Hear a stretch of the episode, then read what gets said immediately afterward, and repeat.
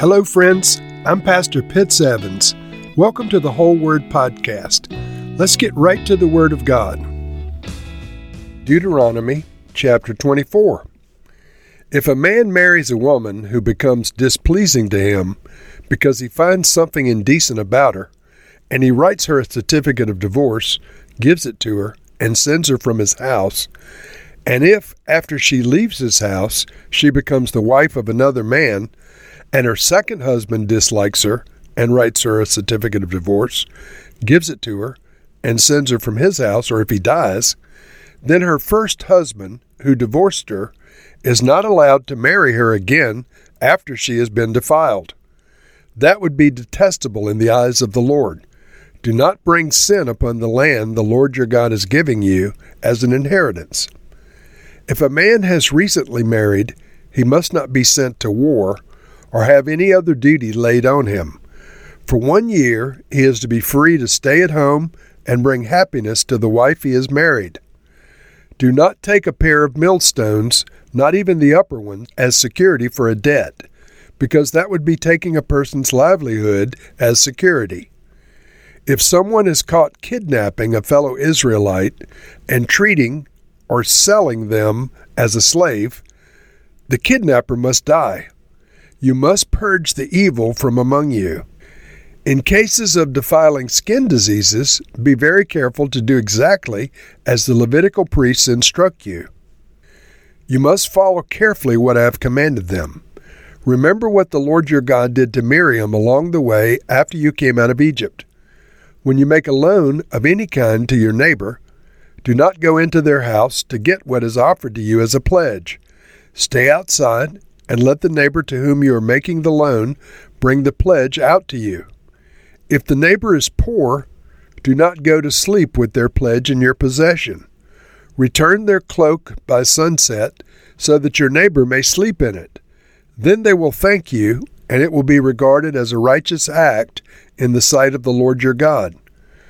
Do not take advantage of a hired worker who is poor and needy, whether that worker is a fellow Israelite or a foreigner residing in one of your towns. Pay them their wages each day before sunset because they are poor and they're counting on it. Otherwise, they may cry out to the Lord against you, and you will be guilty of sin. Parents are not to be put to death for their children, nor children put to death for their parents. Each will die for their own sin.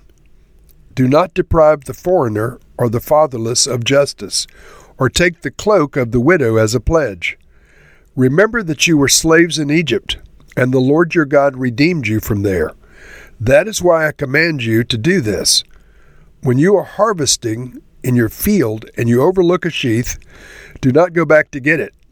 Leave it for the foreigner, the fatherless, and the widow, so that the Lord your God may bless you in all the work of your hands.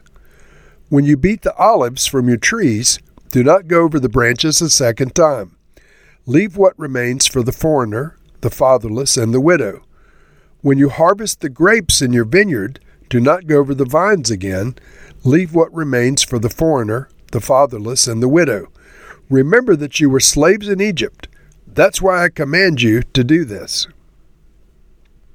So we, we begin this chapter with some divorce guidelines. And before I read them, I just want to say Jesus made very clear in the New Testament that the only reason Moses gave regulations regarding divorce at all was because of the hardness of the people's hearts.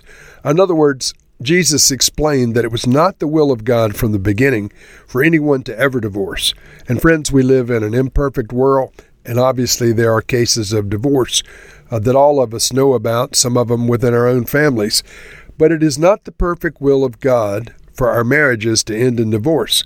And so as I read these words from chapter 24, just recognize that the Lord is accommodating people in their weakness, their frailty, and in many cases their sin to allow divorce. He's condescending to allow it, but it's not his desire.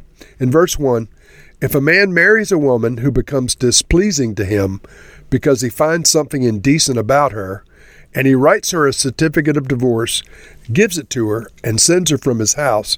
And in Judaism, that was all that was required, I might add, uh, to write the certificate of divorce and to send her away. Then verse 2 And if after she leaves his house, she becomes the wife of another man, and her second husband dislikes her and writes her another certificate of divorce, gives it to her and sends her from his house too, then her first husband, who divorced her, is not allowed to take her back and marry her again because she's been um, wed to this second man after the first divorce. It's very complicated, but this would be detestable in the eyes of the Lord. He considers it a sin to divorce, marry someone else, and then re- go back and remarry the first person. So, um, is that a sin in our current world? Perhaps. Is there grace and forgiveness for it? There certainly is. There's some rules for newlyweds here. I think that's fascinating too. Um, in verse 5, if a man has recently married, so this is a newly wedded man, he must not be sent to war or have any duty laid on him. For one year, he's to be free to stay at home and bring happiness to the wife he has married. I think that's a wonderful regulation. I wish that was universally applied. I think um, marriages would be stronger. Certainly, if the husband and wife um, could afford to stay home together for the first year and uh, just bring happiness to one another and uh, really enjoy a, a new relationship to its height. You know, I think it would be fantastic. Sadly, um, in our modern culture, this is not done, but I think it'd be a great thing to do. I'd love to see it. In this chapter, the death penalty is applied for those that are involved in kidnapping or what we would call human trafficking. Verse 7 If someone is caught kidnapping a fellow Israelite and treating or selling them as a slave, the kidnapper must die. And so this death penalty, I certainly agree with that. Friends, um, I'm involved in, in helping to recover some victims of human trafficking. Many of them uh, have their lives destroyed. The ones who don't escape often die in that circumstance, and uh, it's in essence it's murder. You're you're killing the person's life at the very least. But those who survive are the exceptions, the ones that get away. But the kidnappers themselves, those involved in the institution of human trafficking, I think there should be the death penalty. I do believe it's possible for them to repent and be forgiven. But I think that those that are continuing in this wicked, wicked endeavor should, in fact, be guilty of a capital crime, just like murder. Verse 14 Do not take advantage of a hired worker who is poor and needy whether that worker is a fellow Israelite or a foreigner residing in one of your towns. So this would um, do away with the idea of, for example, using illegal immigrants as pickers at extremely low, low wages. That would be taking advantage of the poor and needy. And so it says um, uh, you're not to do that. You pay them their wages each day because they're poor, they need their money, and don't take advantage of them by paying them an unrealistic um, wage or you'll be guilty of sin. So we're not to oppress the poor and the needy. Um, even the immigrants among us that are not here uh, residing legally, they're not to be taken advantage of. Further, in verse 19, when you're harvesting in your field and you overlook a sheath, do not go back to get it. Leave it for the foreigner, that would be the alien, the fatherless, and the widow, so that the Lord your God may bless you in all the work of your hands. Verse 20, leave what remains for the foreigner the fatherless, and the widow. And then verse 21 again leave what remains for the foreigner, the fatherless, and the widow. And so the gleanings, the leftovers of the field, you're not supposed to harvest your field with down to the last crumb. You're supposed to leave a little bit for foreigners, orphans, and widows. And uh, this is repeated in several places in the scriptures. The Lord leaves the leftovers. And so in the in the book of Ruth, for example, Ruth uh, was a widow she was living with her mother in law, Naomi. There was no men in the family, and Naomi sent Ruth out to glean leftover grain that was left behind in the fields. And in doing that, she ended up in the field of Boaz, who became her future husband. And so this uh, the whole principle of leaving leftover grain is applied in the book of Ruth. Now I'll tell you a quick story. I used to have a floor covering business, commercial floor covering business, and when you bid on an office building or an airport or a hospital or any any large project, you bid on a completed job. In other words, you bid X number of dollars, not X amount per foot or per yard. You bid a total. And so if you if you're exact in your bid, you're going to end up short. You're not going to have enough. You always have to have more than what the total job requires, a little bit more. So, what I would do is I had a set of shelves in my warehouse that I would put the leftovers, the odds and ends leftovers from every job. And then if any poor or needy person came by needing some floor covering, I would give it to them for free out of those leftovers. And I based it on the principle of leaving the gleanings for the poor. I know that we're not under the old covenant law, but I like that concept.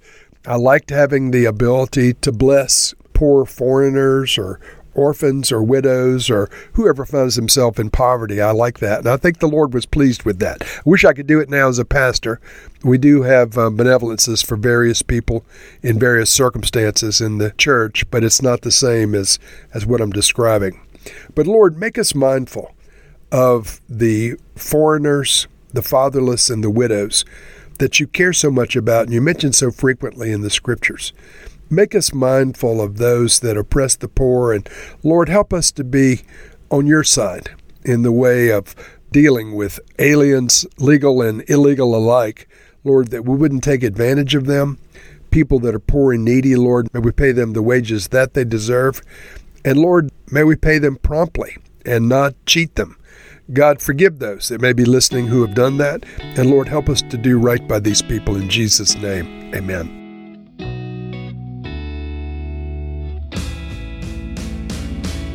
Thank you for listening to this episode of The Whole Word.